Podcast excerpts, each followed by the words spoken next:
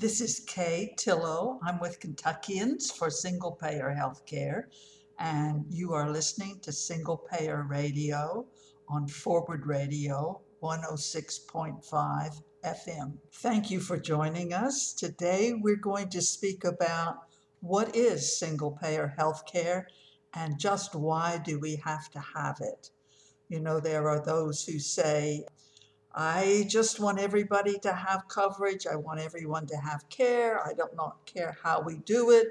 You know, what kind of healthcare reform we have isn't really important to me, whether we patch up the Affordable Care Act and make it better, or do the German plan, or whatever other plan is available.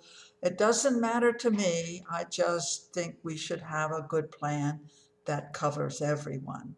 It's really, really, really important that people understand what a particular reform policy will result in. Because what we face is a time in which lots and lots of people make big money off of healthcare and they're looking towards a system that will increase or sustain their profits rather than looking at what is the best system that will take care of our people. So we have a tendency for everyone who talks about it to insist that the plan that they advocate will indeed cover everyone and do the best thing for everybody. So that's why we have to get to the bottom of it. What is it that we have to have in a plan in order to make sure that all of our people are covered, that people are covered for all of the medically necessary things, including dental and eyeglasses and hearing aids and rehab and long term care and mental health and all of the things that are really crucial to a good healthcare system. And we have to make certain that we have a plan that is going to work to include everyone and is going to remove all of the financial barriers from the system. Those things are really key. Single payer health care is a plan devised by an organization called Physicians for a National Health Program. And in about 1989, they put forward a plan that was uh, printed in a prestigious medical journal that laid out what we needed to do in order to solve the healthcare woes that we have in our country. Basically, a single payer plan is called that because it gets all of the money into one stream and cuts out the waste and the unnecessary middlemen that are making the system too complex. Single payer means that we have one public fund, Every everybody pays a little. Uh, all of us in the bottom 95% would be paying much less than we currently pay for health care. And the money would be paid to the hospitals and the doctors from uh, that fund by cutting out the insurance industry, we would cut out a tremendous amount of the waste that we put into it. It's approximately up to 20% uh, goes into the administrative waste and the profits and the mechanisms that the insurance industry uses in order to make certain they have the profits. You know, they uh, have a lot of mechanisms in which they deny care or question uh, the physician or decide that certain things are not necessary or limit the choice or force you to pay copays, etc. All of that is removed so that the physician and the patient decide what care is necessary and everyone gets the care they need. There's no deductibles and no copays, no co-insurance, no payment at all at the point of service. So that when you go to the doctor's office, they don't ask, uh, what is your coverage and how will you pay? They ask, where does it hurt?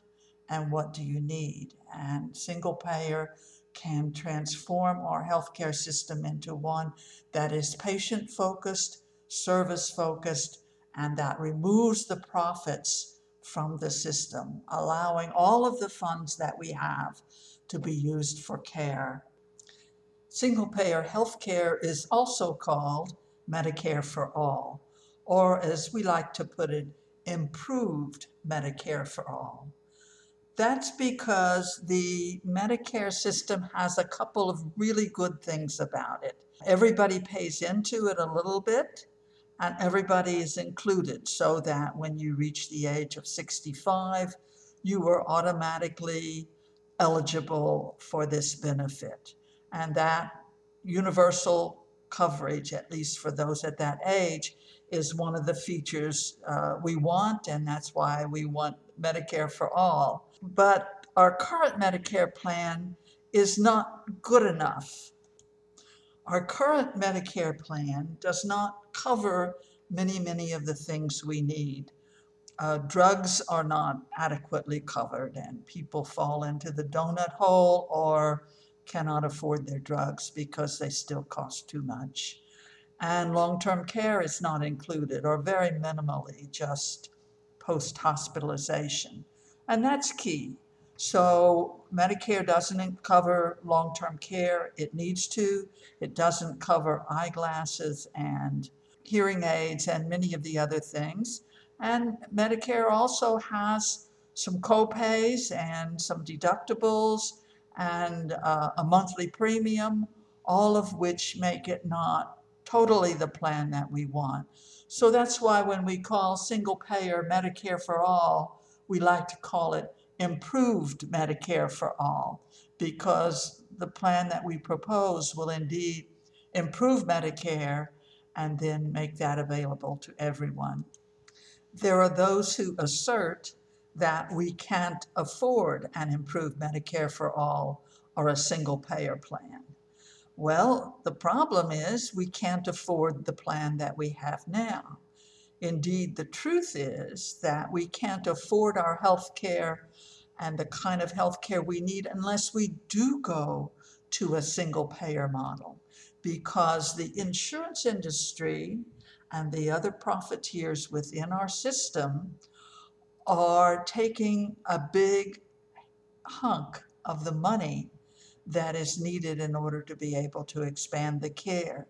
So we can't just throw more money at it. We can't just allocate additional funds and say that that will fix our healthcare system because the barrier to the healthcare system is there in the form of the for profit hospitals, the uh, drug industry, which has to be reined in, and the insurance companies that are impeding care in every way that they can.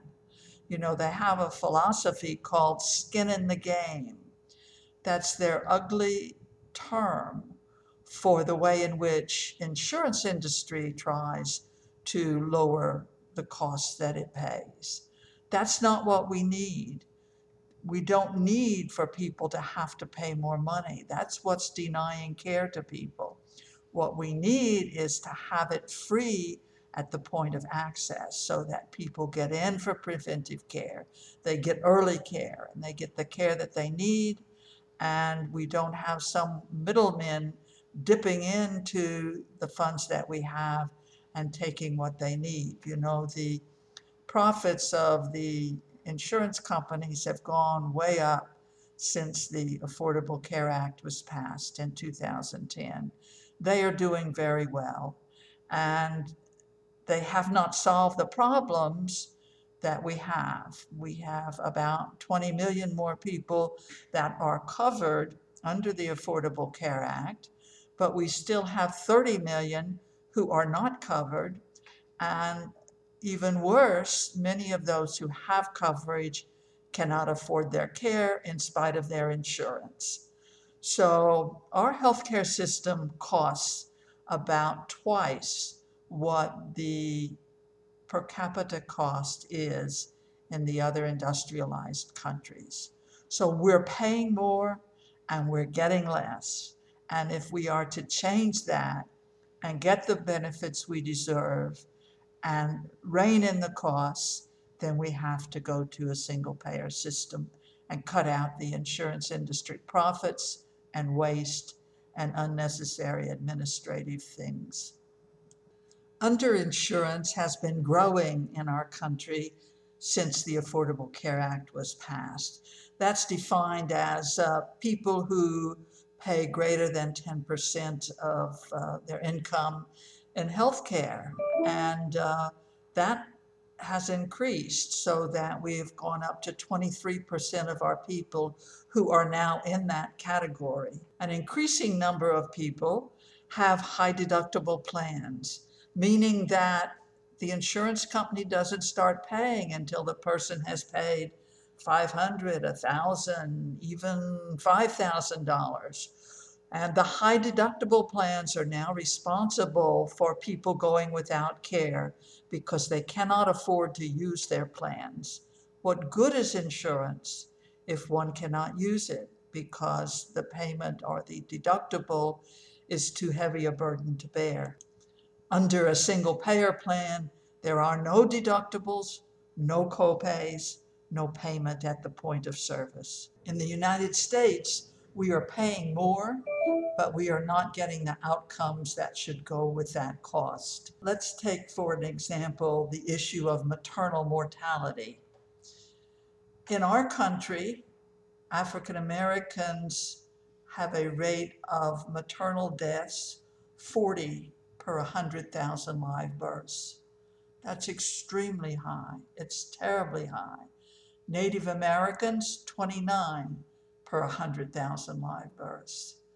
For whites, it is 12 per 100,000 live births, and even that is double what the maternal mortality rate is in Canada. We absolutely are paying more, but getting less, not getting the quality of care that we need. An improved Medicare for All plan means that we will stop wasting our money. Uh, let's look at the kind of waste that we have within the for profit insurance industry. Uh, the overhead for Anthem, you know, we have that here in Kentucky. Anthem has a 13.3% overhead, money that does not go in to health care, but they, they keep out for administration and profit. Humana is higher. It's 15.6%. That's our money. It doesn't go to care. Aetna, 16%. United Healthcare, 16.9% for United Healthcare and 18.4% for Cigna. So that's the kind of money that goes into these insurance industry. Now, if we had a Medicare for all plan, Medicare's overhead is about 2.3%. Look at the money that we could put into the care. Among 17 industrialized countries, the United States ranks at the bottom, number 17 in life expectancy. But we find that once Americans reach the age of 65, where everyone is now covered under Medicare, that goes up. And people are no longer at the bottom. We are now coming in uh, as good as the second or third space. So, getting coverage to people, getting universal coverage, can mean so much in terms of what we do for our people. A single payer universal health care system will reduce the racial disparities that are so prevalent now in our society. Uh, Dr. Ed Weisbart from St. Louis has done some studies and has determined that uh, once people go on dialysis, blacks and whites have the same rate of survival.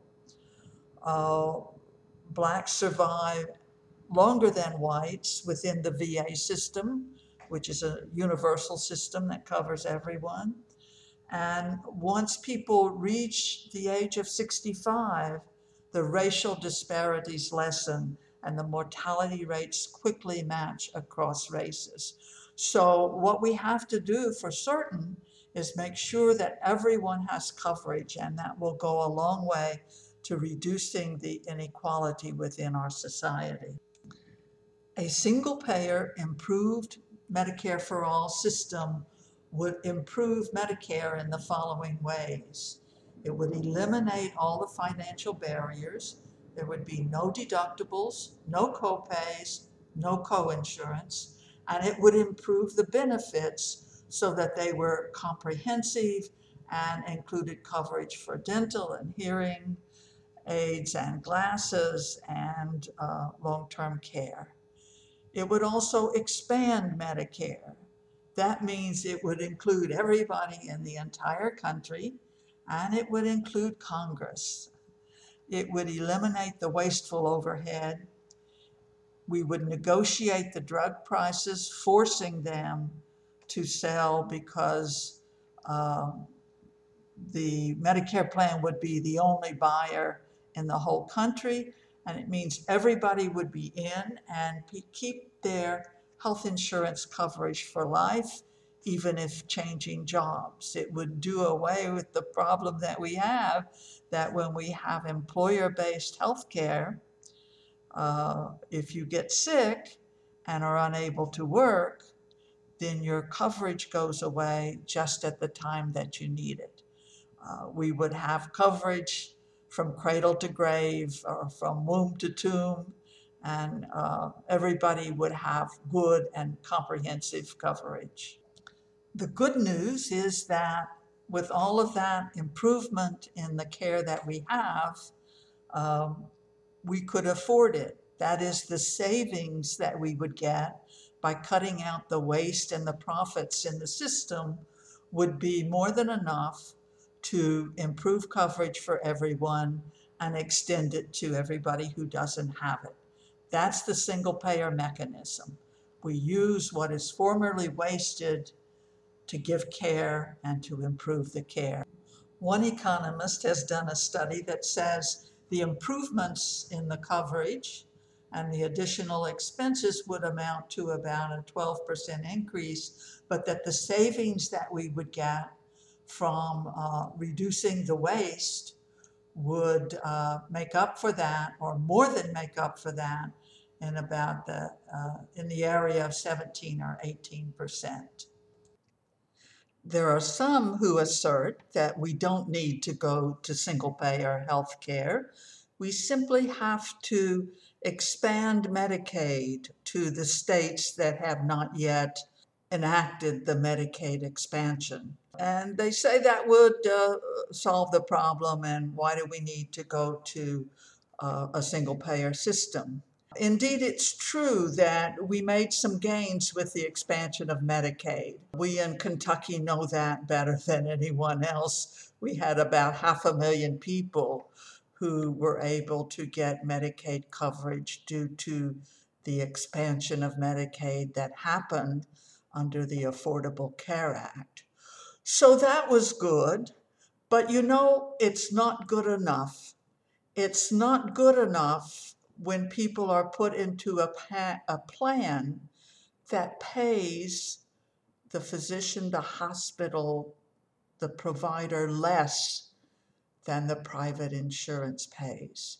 It puts the people in that plan at a disadvantage. For instance, only 34% of children in Medicaid were able to get an appointment with a specialist, according to one of the studies that's available through PNHP. That's not right. If the doctor is paid less, then those doctors who have only Medicaid patients will not be able to afford to stay in practice. And what does that do in terms of how the patient is treated? We know that it's not going to be equal. Medicaid is a plan that is based on income, and only the poorest people can use it. And even at that, people on Medicaid are left with a lien against their property uh, supposedly to be paid back should they ever strike it rich. But Medicare, Medicaid isn't good enough. It's a poor plan for poor people. It does not cover everything. It will pay for you to get the tooth pulled, but not to get the crown or to get it fixed. In other words, it's not good enough. It's not the standard that we should set. No, we don't want them to take it away. Uh, we do not want a repeal of the Affordable Care Act. We want a replacement with a plan that will be better. And uh, our uh, Medicaid in Kentucky has expanded tremendously, but it's also also tremendously expensive for the state. So Medicaid is paying about 12 billion a year. We don't know what that will mean as uh, the state budget uh, faces a lot of challenges in the future.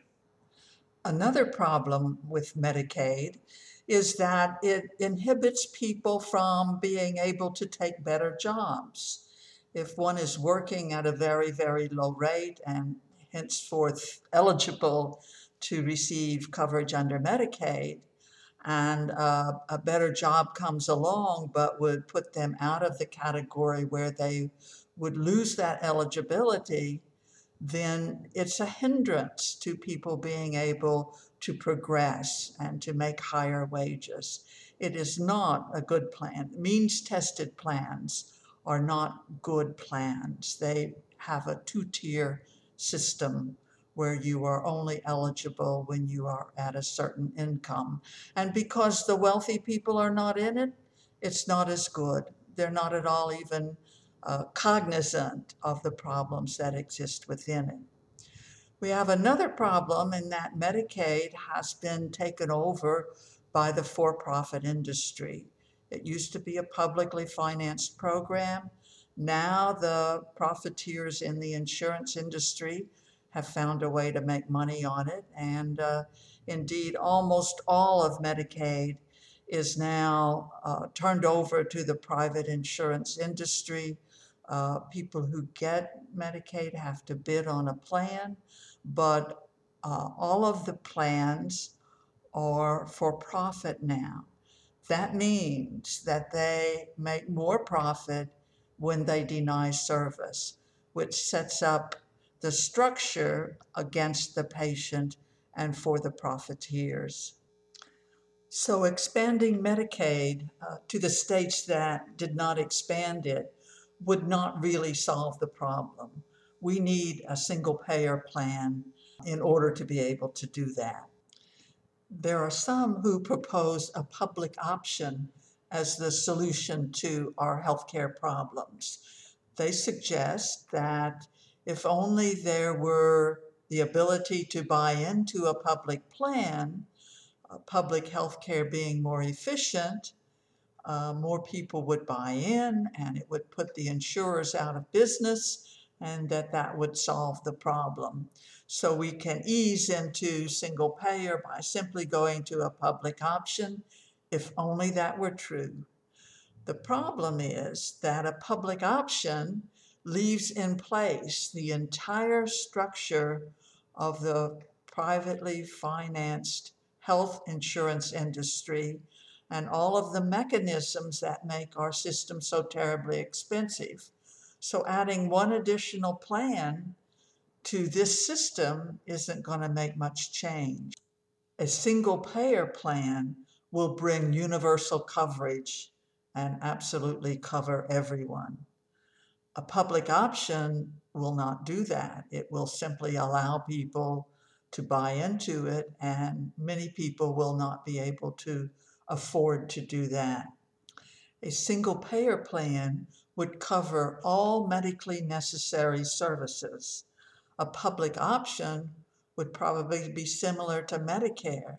And unfortunately, our Medicare covers only about 50% of the expenses of the people who are enrolled in it.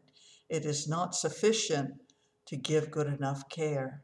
A single payer plan will provide the patient uh, to have a free choice of their doctors and their hospitals. That's not true of the public option. It would probably mimic the private plans, which try to limit their costs by limiting the network of physicians and hospitals and other facilities that are available. A single payer plan would redirect the savings from the waste that is in the private insurance industry so that we could use that money to expand care and there would be no net increase in health spending. The public option will not do that because it leaves intact the whole wasteful system that makes our healthcare system the most expensive one in the world. The public option would face financial failure unless it emulated the private insurer's efforts to avoid unprofitable patients and impose burdensome co-payments and deductibles and narrow networks and utilization review requirements. Uh, that indeed is what happened to the co ops. Remember, there were co ops established under the Affordable Care Act, but they did not survive. They were not ruthless enough in uh, cheating on the patients to be able to make it through, and they could not compete against the power of the insurance industry that controls the market. The large scale savings and cost control that would be available to a single payer plan would not be available under a public option. Such things as global budgeting of hospitals, bulk purchasing of drugs, negotiated fee schedules with physicians, these things assure that a single payer plan is sustainable under the long term. Such things are not available to a public option, which is just one more insurance plan on the market that has no ability to make the changes that need to be made to bring the costs under control. Let's take a look where some of the money goes in our healthcare system. While we have so many who cannot afford their care, the people at the top of the system are raking it in. There's a study uh, done by Equilar and was reported on in Becker's Hospital Review with the 2018 CEO salaries in the healthcare industry and I'll just give a few of these to give you a sense of where the money goes. The head of Pfizer made 26.17 million.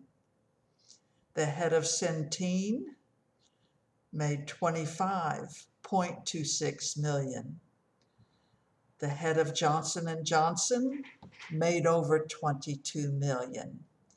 The head of Molina Healthcare you know, Molina is the new one in Kentucky that has taken over the Passport health system and has the Medicaid contract. The head of Molina made 19.74 million in 2018. The head of Bristol Myers Squibb made over 18 million.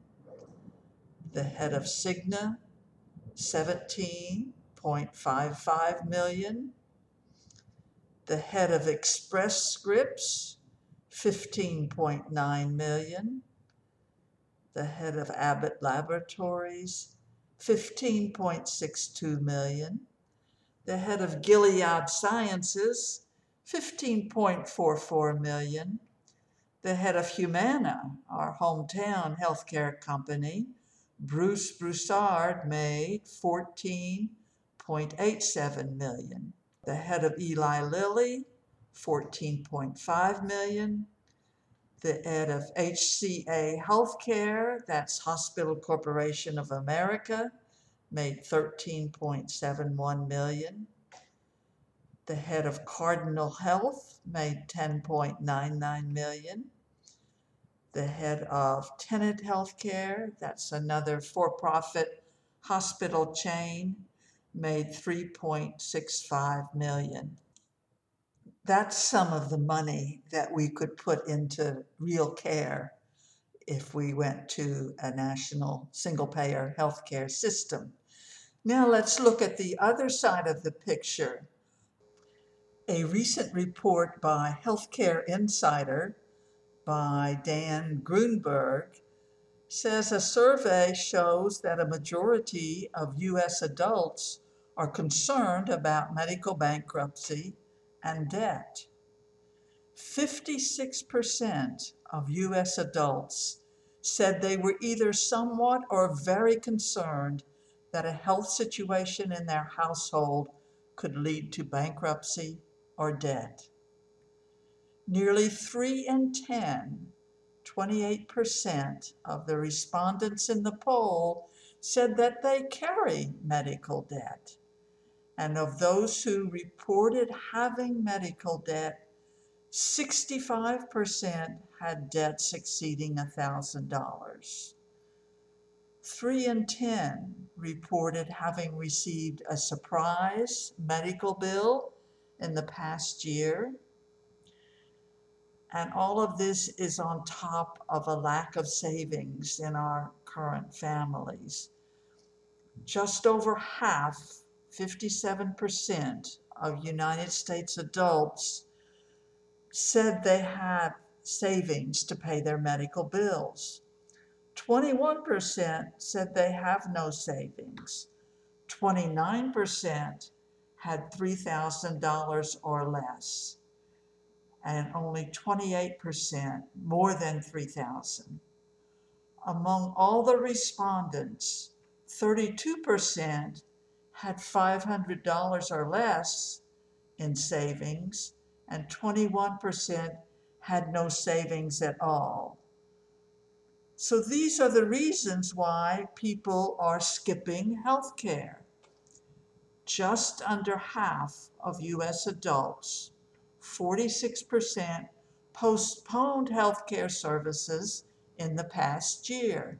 Of those who postponed their health care services, 32% said they didn't seek health care because they couldn't afford it. Of those who reported no health insurance, more than half, 53%, said they could not afford it.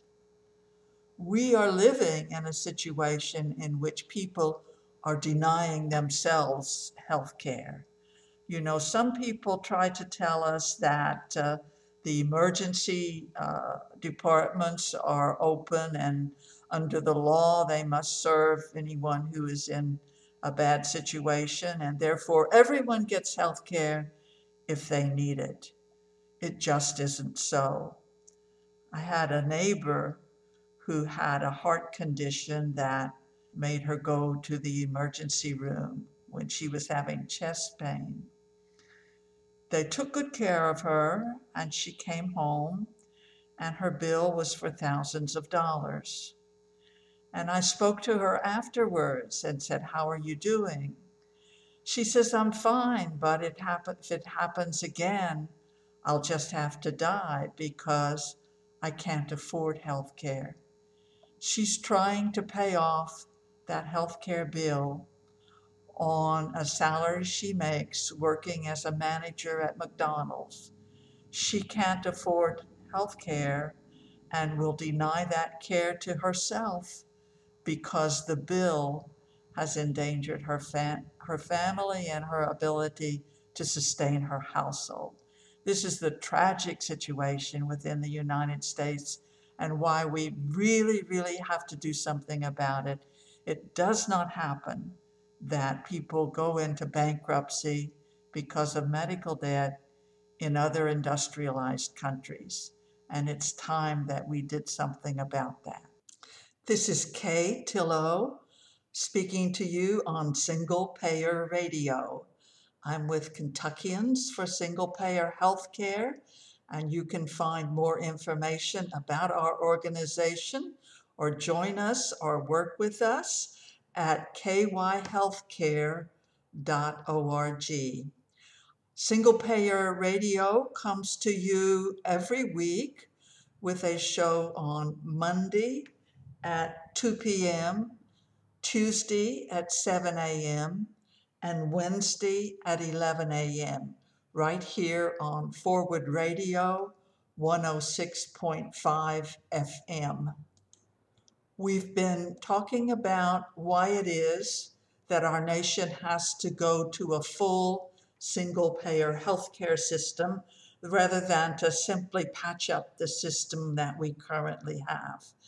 And there are many reasons for that, and it's important to understand that. But one of the reasons is the cost. Let's look at our costs in the United States compared with other industrialized countries who have healthcare systems that do better than ours in outcomes, in longevity, in covering everyone, in uh, not denying people care because of ability to pay, etc. People do not go bankrupt because of medical bills in these other countries. That's unique to the US. That's one of our ways in which we are exceptional. These are costs per capita for healthcare annually uh, the entire cost, everything that is paid. In the United Kingdom, the figure is a little over $4,000 annually. It's 4,270. Japan and France and Canada also pay something a bit over $4,000, but something less than $5,000 per year. That's per capita annual healthcare costs for Japan, France, and Canada. In Sweden, the cost is 5,500 annually. In Holland, it's 5,300. In Germany, 5,700. And in Switzerland, a little over $8,000. These are figures for annual health care costs uh, per capita in uh, countries around the world. The US cost is about double the average of those countries. In 2017, it was $10,720 per person. So the upshot is that we are paying more, but we are getting less. So a solution that says, well, we just need to put more money into it isn't the right solution. Uh, we are playing, paying currently plenty of money to have a perfectly good healthcare system. In, in fact, the best healthcare system in the world. If we would just go to a system that does not waste the money on profits and overhead and administrative waste, and instead allocates these funds to upgrade the care for everyone and to expand it to those who are not covered. There are some who suggest that the high costs in the United States for health care are due to overuse of the healthcare system. That just isn't so. Uh, let's take a look, for instance, at physicians' visits per year and compare the United States to other countries. In the United States, the average person sees a physician four times a year. In the UK, the figure is five times a year. In France, a little over six times a year. In Canada, with a single payer system, the average person sees a physician 6.8 times per year. In Australia, 7.7 times per year. And in Japan, they see their doctors quite frequently. The average is 12.6 visits to a physician per person annually in Japan. So the reason for the high cost uh, in our country isn't that we're going to the doctor too much or getting too much care. The figures are similar if you take the issue of number of days of uh, stay within a hospital.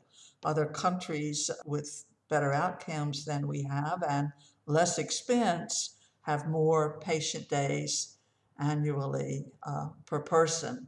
Some say that in the US, well, we, we give too much care, we give too much high tech care. It isn't so. Let's take a look at end stage renal disease and see who is getting the functioning transplants and compare our country to others. In the United States, 29% with renal failure get a functioning transplant. It's higher in Canada, 43%. France, it's higher, 44%. Australia, it's higher, 45%. And Spain and the United Kingdom both, it's 52%. So our system is not poor expensive because we're giving too much care. Indeed, it looks like in these very important area of renal, end stage renal disease, we are getting much less care. What makes our healthcare system cost so much is the extent to which private for-profit entities, insurance companies, hospitals, nursing homes, dialysis centers, and others have their finger in the pie and are causing an escalation of the costs and an escalation of the administrative waste as they find the best ways for them to make a profit from it. Let's take a look at what's happening with the facilities within healthcare. 10% of our general hospitals are now for profit. 43% of our specialty hospitals are for profit. Inpatient psychiatric care is now 58% for profit. Hospice hospice, that very important area of care, is now 69% in the hands of for profit entities. Home care, 75% in the hands of for profit entities. Skilled nursing facilities are 81% owned by for profits. Dialysis is 93% owned by for profits, and freestanding labs and imaging centers are 100% owned by for profit entities.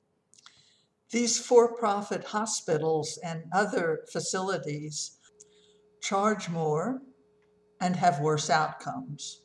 Let's just take a look at a small piece of it. For profit hospitals have the highest readmission rates for every condition. More people with pneumonia have to be readmitted after having been released by a for profit hospital. More of the people who've had a coronary artery bypass graft have to be readmitted after they've been in a for profit hospital.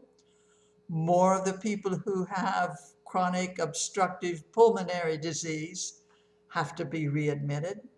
More of the for profit hospital joint replacements have to be, re- be readmitted and more of those who've had congestive heart failure. So the for profits are not getting us better care, they're giving us worse care. The for profit dialysis centers have death rates at 9% higher than those that are not for profit. We can save money and improve care by removing the for profit entities from our healthcare system. That's why the physician's proposal for a national health plan, a single payer healthcare system, proposes that we take over the for profit hospitals and dialysis centers, that they either become not for profits or they can be uh, uh, become public entities, but that we should not have for profit facilities within our system because they cost more, because they give worse care. A single payer healthcare system would remove the for profit insurance industry from our healthcare and would publicly fund healthcare so that we maintain all of that uh, that would go for profit and for administrative waste and use that instead to expand the care and to give better care to everyone. You know, Marcia Angell, she's the former editor of the New England Journal of Medicine, had some very wise things to say about our healthcare system. She's very knowledgeable and she said that costs and care don't go together in our current system. In other words, currently, to add more care, we have to increase costs. And if we cut the costs in our current healthcare system, we also are cutting the care. This was the d- dilemma of the Affordable Care Act. They had to put a lot more money into the system in order to subsidize health plans and in order to expand the Medicaid. They claimed that the competition would cut the costs, but it didn't. The costs went sky high. So now those who must purchase their insurance are paying a great deal of money, and many of them paying more than they can afford, and who go without care even though they have coverage. So, if we are to make it right, in other words, if we are to rein in the costs and yet expand the care, we have to go to a single payer system. That's what Marcia Angell taught us that uh, you can't do these things without removing the profits that always continue to add costs to the system and add the administrative waste that makes it possible for them to make the profits. Join me in taking a look at what profits mean in terms of nursing home care. There was a study that was done in 2019 that looked at the number of nursing staff hours per patient per day. You know, that's the key to quality care, whether it's a hospital or a nursing home, is the, the extent to which there is nursing care to make sure that the patients are getting the attention that they need. This study compared for profit nursing homes with not for profit and found that the number of nursing staff hours per patient day were significantly lower in the for profit nursing homes 3.33 hours per day per patient and 3.83 hours per day in not for profit nursing homes. Now, even the not for profit nursing homes aren't so well staffed, but the fact that one of the things that profits do is reduce the hours of nursing care is reason enough to say the for profit nursing homes cannot be entrusted with our loved ones. Doctors Steffi Woolhandler and David Himmelstein are two of the founders of Physicians for a National Health Program, and they've done a lot of the studies that look into what we need to do in order to have a healthcare system that will really work. And they have written a lot about what it means to have for profit, investor owned care. And they say it better than I could, so I'm going to read you what they said in one of their articles. The most serious problem with investor owned care is that it embodies a new value system that severs the communal roots and Samaritan traditions of hospitals, makes doctors and nurses the instruments of investors, and views patients as commodities. In for profit settings, avarice competes with beneficence for the soul of medicine. Investor ownership marks the triumph of greed. In our society, some aspects of life are off limits to commerce. We prohibit the selling of children and the buying of wives, of juries, and kidneys. Tainted blood is an inevitable consequence of paying blood donors even sophisticated laboratory tests cannot compensate for blood that is sold rather than given as a gift. Like blood, healthcare is too precious, intimate, and corruptible to entrust to the market. We began today's radio show by asking the question why is it that we as a nation have to go to a single payer healthcare system rather than simply patching up the current system that we have based on private insurers? And I think from today's examples, we can see the reason clearly. If we want to have coverage for everyone, if we want to have universal care, then we have to remove the private for-profit insurance industry, and that is what we do with a single payer system. We cannot leave the for-profit insurers in the system because the mechanisms that they set up to secure their profit are the same mechanisms that deny coverage and care insurance companies must, by law in this country, if they're for profit, work under corporate law to maximize their profit. That's what corporations do. That mechanism works against the patient. By denying care, they maximize profit. By limiting care, by denying coverage, by delaying authorization for approval for treatments and, uh, um, you know, doctors' orders. All of the things that maximize profit work to the benefit of the shareholders. And all of those things work to the detriment of the patient. So the profit interests work in contradiction to what a patient care system ought to do to what a healthcare system ought to do.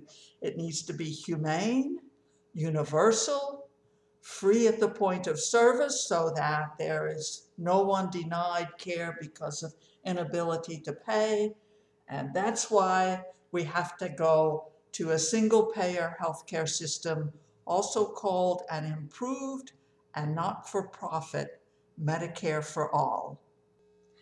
It's important to note that it's not a big change in healthcare because our delivery system will remain the same.